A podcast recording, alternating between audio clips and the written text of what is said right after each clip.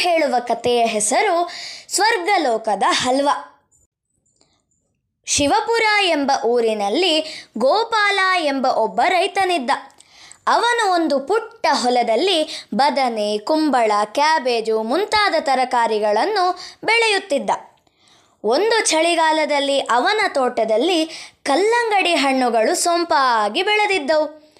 ಅವುಗಳು ಎಷ್ಟು ದೊಡ್ಡದಾಗಿದ್ದವು ಎಂದರೆ ಅವುಗಳನ್ನು ನೋಡಲು ದೂರ ದೂರದ ಊರುಗಳಿಂದ ಜನರು ಬರುತ್ತಿದ್ದರು. ನೀವು ತೋಟದಲ್ಲಿ ಕಾವಲು ನಿಲ್ಲುವುದು ಒಳ್ಳೆಯದು. ಇಷ್ಟು ಚಂದದ ಬೆಳೆ ನೋಡಿದವರ ಕಣ್ಣನ್ನು ಕುಕ್ಕುತ್ತಿದೆ. ಯಾರಾದರೂ ಕದ್ದು ಒಯ್ದಾರು ಎಂದು ಅವನ ಹೆಂಡತಿ ಹೇಳಿದಳು. ಗೋಪಾಲನಿಗೆ ಹೆಂಡತಿಯ ಮಾತು ಸರಿ ಎನಿಸಿತು. ಅವನು ತೋಟದ ನಡುವೆ ಬಿದಿರಿನ ಅಟ್ಟಳಿಗೆ ಕಟ್ಟಿ ಮೇಲೆ ಸೋಗೆಯ ಸೂರು ಕಟ್ಟಿದ. ಅಟ್ಟಳಿಗೆಯ ಮೇಲೆ ಬಟ್ಟೆ ಹಾಸಿ ಮಲಗುವ ಜಾಗ ತಯಾರಿಸಿದ. ಗೋಪಾಲ ಆ ರಾತ್ರಿ ಊಟ ಮುಗಿಸಿ ಹೆಂಡತಿ ಮಕ್ಕಳನ್ನು ಗುಡಿಸಲಿನಲ್ಲಿ ಬಿಟ್ಟು ಅಟ್ಟಳಿಗೆಗೆ ಹೋದ. ದಿನವಿಡೀ ದುಡಿದು ಬಂದಿದ್ದ ಕಾರಣ ಅವನಿಗೆ ತುಸು ಹೊತ್ತಿನಲ್ಲಿ ನಿದ್ದೆ ಬಂತು. ಮರುದಿನ ಅವನಿಗೆ ಎಚ್ಚರವಾದಾಗ ತೋಟದ ನಡುವೆ ಯಾರೋ ನಡೆದಾಡಿದ್ದ ಗುರುತು ಕಾಣಿಸಿತು. ಹಲವಾರು ಕಲ್ಲಂಗಡಿ ಹಣ್ಣುಗಳು ಕಾಣೆಯಾಗಿದ್ದವು ಕೆಲವು ಕಲ್ಲಂಗಡಿ ಹಣ್ಣುಗಳು ಒಡೆದು ಬಿದ್ದಿದ್ದವು. ಎರಡನೆಯ ರಾತ್ರಿಯೂ ಹಾಗೆಯೇ ಆಯಿತು. ಮುಂಜಾನೆ ನೋಡಿದಾಗ ಇನ್ನೂ ಹಲವು ಕಲ್ಲಂಗಡಿ ಹಣ್ಣುಗಳು ಕಾಣೆಯಾಗಿದ್ದವು. ಮೂರನೆಯ ರಾತ್ರಿಯೂ ಅವನು ಅಟ್ಟಳಿಗೆ ಏರಿದ. ಎಚ್ಚರವಾಗಿರಲು ಎಷ್ಟೇ ಪ್ರಯತ್ನಿಸಿದರೂ ಅವನನ್ನು ನಿದ್ದೆ ಆವರಿಸಿಬಿಟ್ಟಿತು. ಆದರೆ ನಡುವೆ ಯಾಕೋ ಅವನ ನಿದ್ದೆ ಹರಿದು ಎಚ್ಚರವಾಯಿತು. ಅವನು ಅತ್ತಿತ್ತ ನೋಡಿದ. ಮಧ್ಯರಾತ್ರಿಯಾಗಿತ್ತು. ಹಳ್ಳಿ ಪೂರ್ತಿ ನಿದ್ದೆ ಹೋಗಿತ್ತು. ಬೆಟ್ಟದ ಕೆಳಗಿನ ಕಾಡಿನ ನರಿಗಳೂ ಸುಮ್ಮನಾಗಿದ್ದವು. ಅವನ ದೃಷ್ಟಿ ಮೇಲೆ ಹೋಯಿತು.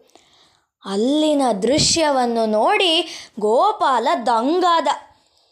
ಆಕಾಶದಿಂದ ಒಂದು ಹೊಳೆಯುವ ಬಿಳಿ ಆಕೃತಿ ಕೆಳಗಿಳಿದು ಬರುತ್ತಿತ್ತು. ಅದು ಅವನ ತೋಟದಲ್ಲೇ ಬಂದು ಇಳಿಯಿತು. ಗೋಪಾಲ ಕಣ್ಣುಜ್ಜಿ ನೋಡಿದ. ಅದೊಂದು ಬಿಳಿಯ ಆನೆಯಾಗಿತ್ತು.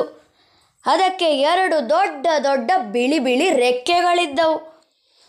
ಬಿಳಿ ನಡೆದಾಗ ಅದರ ಕಾಲಿನ ತುಳಿತಕ್ಕೆ ಕೆಲವು ಕಲ್ಲಂಗಡಿ ಹಣ್ಣುಗಳು ನಜ್ಜುಗುಜ್ಜಾದವು. ಅದು ಹಲವಾರು ಹಣ್ಣುಗಳನ್ನು ತಿಂದು ಹಾಕಿತು ಗೋಪಾಲ ಭಯದಿಂದ ಉಸಿರು ಬಿಗಿ ಹಿಡಿದು ಕುಳಿತಿದ್ದ. ಮನಸಾರೆ ಕಲ್ಲಂಗಡಿ ಹಣ್ಣು ತಿಂದ ಬಳಿಕ ಆನೆ ರೆಕ್ಕೆ ಬಡಿಯುತ್ತಾ ಆಕಾಶಕ್ಕೆ ಏರಿತು. ಮೇಲೆ ಮೇಲೆ ಹೋಗಿ ಮೋಡಗಳ ನಡುವೆ ಕಾಣೆಯಾಯಿತು. ಅಲ್ಲಿಯ ತನಕ ಗೋಪಾಲ ಗರ ಬಡಿದವನಂತೆ ಕುಳಿತಿದ್ದ.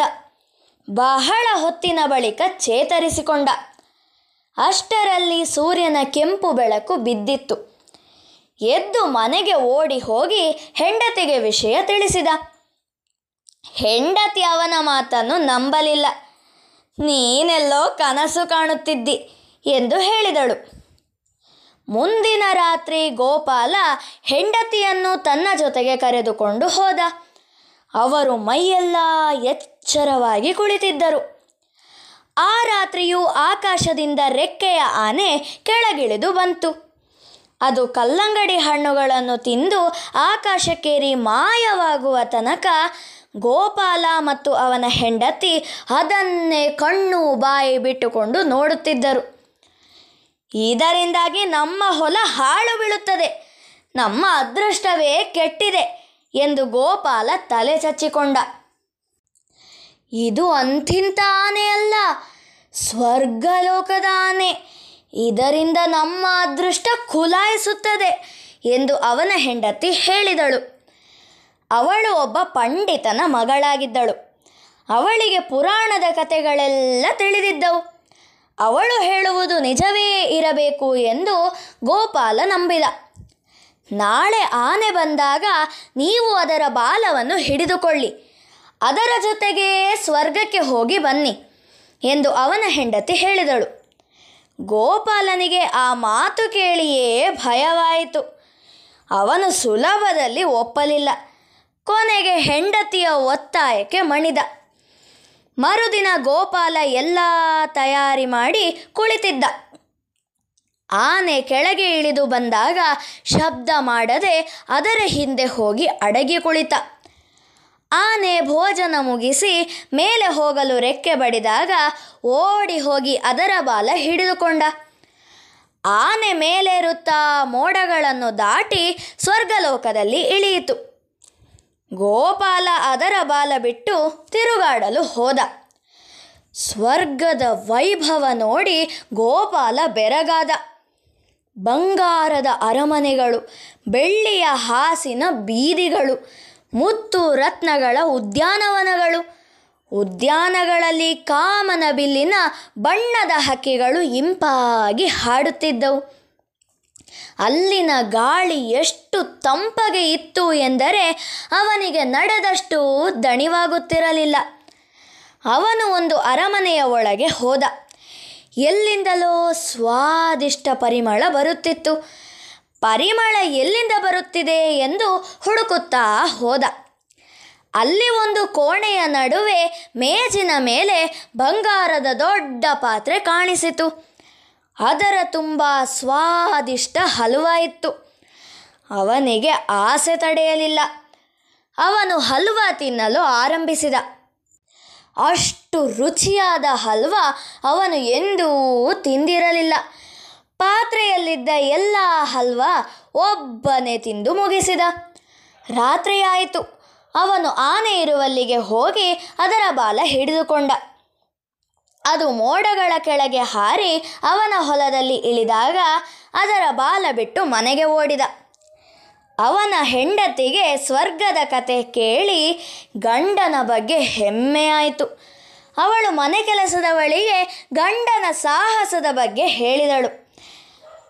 ಗೋಪಾಲ ಸ್ವರ್ಗಕ್ಕೆ ಹೋಗಿ ಹಲ್ವ ತಿಂದ ಕತೆ ಸಂಜೆಯಾಗುವ ಮೊದಲು ಊರೆಲ್ಲ ಹರಡಿತ್ತು. ಎಲ್ಲರೂ ಗೋಪಾಲನ ಮನೆಗೆ ಬಂದರು. ಅವನ ಬಾಯಿಯಿಂದ ಸ್ವರ್ಗದ ಕತೆ ಇನ್ನೊಮ್ಮೆ ಕೇಳಿದರು. ಅವನು ಹಲ್ವಾದ ರುಚಿ ವರ್ಣಿಸಿದಾಗ ಎಲ್ಲರ ಬಾಯಲ್ಲೂ ನೀರು ಸುರಿಯುತ್ತಿತ್ತು. ಗೋಪಾಲ, ಮುಂದಿನ ಬಾರಿ ಹೋಗುವಾಗ ನಾವು ಬರುತ್ತೇವೆ. ನಮಗೂ ಸ್ವರ್ಗದ ಹಲ್ವ ತಿನ್ನಬೇಕು ಎಂದು ಅವರೆಲ್ಲ ಹೇಳಿದರು. ಗೋಪಾಲ ಒಪ್ಪಿಕೊಂಡ. ಹೆಂಗಸರು ಮತ್ತು ಮಕ್ಕಳು ಬರುವುದು ಬೇಡ ಎಂದು ಗೋಪಾಲ ಮೊದಲೇ ಷರತ್ತು ಹಾಕಿದ್ದ. ಆದರೆ ಅವರಿಗೂ ಹಲ್ವ ಬೇಕಿತ್ತು. ನಿಮಗೆ ಕಿಸೆಯಲ್ಲಿ ತುಂಬಿಸಿ ತರುತ್ತೇವೆ ಎಂದು ಗಂಡಸರು ಹೇಳಿದರು. ಕಿಸೆಯಲ್ಲಿ ಎಷ್ಟು ತುಂಬಿತು ಅವರು ಕೈಯಲ್ಲಿ ಚೀಲ ಹಿಡಿದುಕೊಳ್ಳಲು ಸಾಧ್ಯ ಇರಲಿಲ್ಲ. ಯಾಕೆಂದರೆ ಅವರು ಮೇಲೆ ಹೋಗುವಾಗ ಒಬ್ಬರನ್ನೊಬ್ಬರು ಹಿಡಿದುಕೊಳ್ಳಬೇಕಲ್ಲವೇ? ಹೆಗಲಿಗೆ ಜೋಳಿಗೆ ಚೀಲ ನೇತಾಡಿಸಿಕೊಂಡರೆ ಚೆನ್ನಾಗಿರುತ್ತದೆ ಎಂದು ಯಾರೋ ಸೂಚಿಸಿದರು. ಈ ಉಪಾಯ ಎಲ್ಲರಿಗೂ ಹಿಡಿಸಿತು. ಹೆಂಗಸರು ಹಳೆಯ ಸೀರೆ, ಪೈಜಾಮ ಹರಿದು ದಿನವಿಡೀ ಜೋಳಿಗೆ ಚೀಲಗಳನ್ನು ತಯಾರಿಸಿದರು. ಸಂಜೆ ಹಳ್ಳಿಯ ಎಲ್ಲ ಗಂಡಸರು ನದಿಯಲ್ಲಿ ಸ್ನಾನ ಮಾಡಿ ಗೋಪಾಲನ ಹೊಲವನ್ನು ಸೇರಿಕೊಂಡರು. ರಾತ್ರಿಯಾಯಿತು ಮೊದಲು ಹಳ್ಳಿಯ ಆಚೆಗೆ ನರಿಗಳು ಕೂಗಿದವು. ಅನಂತರ ಎಲ್ಲವೂ ಶಾಂತವಾಯಿತು. ಮಧ್ಯರಾತ್ರಿಯಾದಾಗ ಬಿಳಿಯ ಮೋಡ ಕಾಣಿಸಿತು. ಎಲ್ಲರೂ ಉಸಿರು ಬಿಗಿ ಹಿಡಿದು ನಿಂತಿದ್ದರು. ಮೋಡ ಕೆಳಗಿಳಿದು ಬಂತು. ಅದರಿಂದ ಆನೆ ಹೊರಗೆ ಬಂದು ಕಲ್ಲಂಗಡಿ ಹಣ್ಣುಗಳ ಭೋಜನ ನಡೆಸಿತು. ಆನೆ ಮರಳಿ ಹೋಗಲು ತಯಾರಾದಾಗ ಗೋಪಾಲ ಓಡಿ ಹೋಗಿ ಆನೆಯ ಬಾಲ ಹಿಡಿದುಕೊಂಡ. ಅವನ ಹಿಂದೆ ಉಳಿದವರು ಕೂಡ ಸಾಲಾಗಿ ಓಡಿ ಬಂದರು. ಒಬ್ಬರನ್ನೊಬ್ಬರು ಬಿಗಿಯಾಗಿ ಹಿಡಿದುಕೊಂಡು ನಿಂತರು. ಆನೆ ಆಕಾಶಕ್ಕೆ ಏರಿತು. ಆನೆಯ ಬಾಲದ ಹಿಂದೆ ಹನುಮಂತನ ಬಾಲದಂತೆ ಎಲ್ಲರೂ ಮೇಲಕ್ಕೆ ಹೋದರು. ಎಲ್ಲಕ್ಕಿಂತ ಕೊನೆಯಲ್ಲಿ ಗುಜ್ಜಪ್ಪ ಎಂಬ ವ್ಯಕ್ತಿ ಇದ್ದ. ಹಳ್ಳಿಯಲ್ಲಿ ಎಲ್ಲರಿಗಿಂತ ದೊಡ್ಡ ಹೊಟ್ಟೆ ಅವನದ್ದು. ಸ್ವರ್ಗ ಲೋಕದ ಹಲ್ವಾ ತಿನ್ನುವ ಆಸೆಯಲ್ಲಿ ದಿನವಿಡೀ ಊಟ ಬಿಟ್ಟು ಕುಳಿತಿದ್ದ. ಆನೆಗೆ ಭಾರ ಹೆಚ್ಚಾಗಿತ್ತು. ಹೀಗಾಗಿ ಅದು ತೀರಾ ನಿಧಾನವಾಗಿ ಮೇಲೇರುತ್ತಿತ್ತು. ಹಲ್ವಾ ತಿನ್ನುವ ಆಸೆಯಲ್ಲಿ ಬಾಲ ಹಿಡಿದವರಿಗೆ ಕ್ಷಣ ಕ್ಷಣಕ್ಕೂ ಆತಂಕ ಹೆಚ್ಚುತ್ತಾ ಹೋಗಿತ್ತು. ಎಲ್ಲಕ್ಕಿಂತ ಹೆಚ್ಚಿನ ಆತಂಕ ಗುಜ್ಜಪ್ಪನಿಗಿತ್ತು. ಎಲ್ಲರಿಗೂ ಸಾಲುವಷ್ಟು ಹಲ್ವ ಇದೆಯೇ? ಎಂದು ಮೇಲಿನವನನ್ನು ವಿಚಾರಿಸಿದ. ಅವನು ತನಗಿಂತ ಮೇಲಿನವನನ್ನು ಕೇಳಿದ. ಪ್ರಶ್ನೆ ಮೇಲೆ ಮೇಲೆ ಸಾಗುತ್ತಾ ಗೋಪಾಲನಿಗೆ ತಲುಪಿತು. ಯಾರೂ ಹೆದರಬೇಡಿ. ಎಲ್ಲರಿಗೂ ಸಾಲುವಷ್ಟು ಹಲ್ವ ಅಲ್ಲಿದೆ ಎಂದು ಗೋಪಾಲ ಹೇಳಿದ. ಅವನ ಉತ್ತರ ಕೆಳಗೆ ಕೆಳಗೆ ಸಾಗಿ ಗುಜ್ಜಪ್ಪನಿಗೆ ತಲುಪಿತು. ಅವನು ತುಸು ಹೊತ್ತು ಸುಮ್ಮನಿದ್ದ. ಆದರೆ ಅವನ ಚಿಂತೆ ಹೆಚ್ಚುತ್ತಾ ಹೋಯಿತು. ಸಾಲಿನಲ್ಲಿ ನೂರೈವತ್ತು ಮಂದಿ ಇದ್ದೇವೆ. ಎಲ್ಲರಿಗಿಂತ ಕೊನೆಯಲ್ಲಿ ನಾನು ಇದ್ದೇನೆ. ನನಗೆ ಹಲ್ವ ಉಳಿದೀತೆ ಎಂದು ಪ್ರಶ್ನೆ ಕೇಳಿದ.